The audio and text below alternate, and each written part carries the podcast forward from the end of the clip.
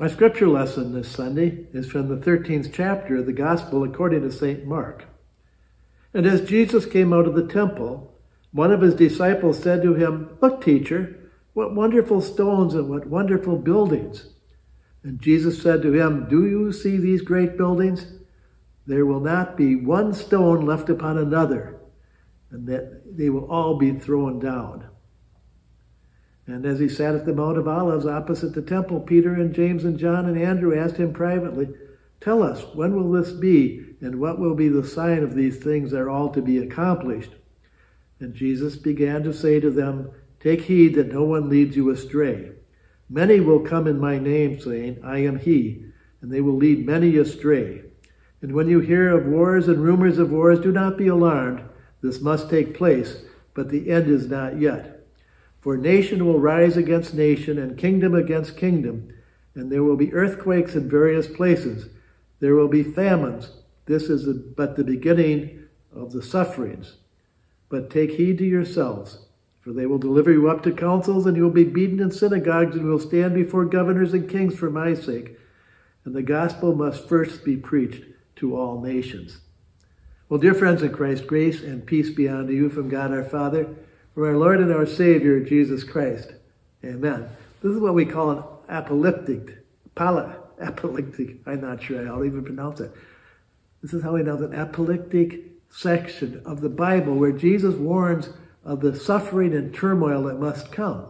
And through all the centuries that have followed his teaching, we have looked at the world around us and we've seen all the signs that Jesus talks about.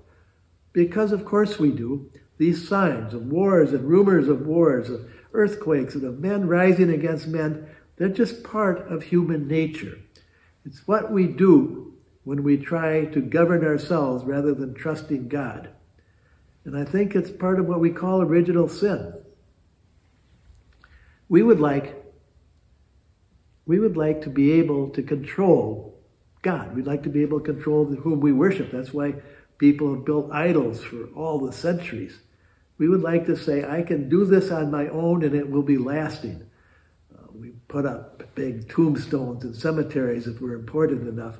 And we build beautiful buildings. And if you go to the university, you see buildings, great buildings with the names of donors on them because people will give hundreds of millions of dollars to have their name engraved in stone on a building. Or if you go to a sporting, go to a stadium, you find that the stadiums are named after companies usually. These companies will spend hundreds of millions of dollars just to have their name on the stadium for a certain period of time. We'd like, we'd like to assert our own immortality, graven, graven on stone. And yet, what Jesus says is true. You know, that temple in Jerusalem that he spoke about, it was torn down within 100 years, actually, probably within 50 years. And part of it still stands the Wailing wall, but the building behind it is not a Jewish synagogue, it's, it's an Islamic temple.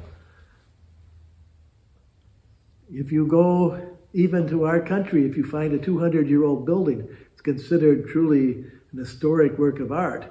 But you can go to Europe and you can find ruined seminaries and ruined cathedrals, just stones sort of standing all fallen apart. Or you go to Greece or Rome and you see the ruins of previous empires.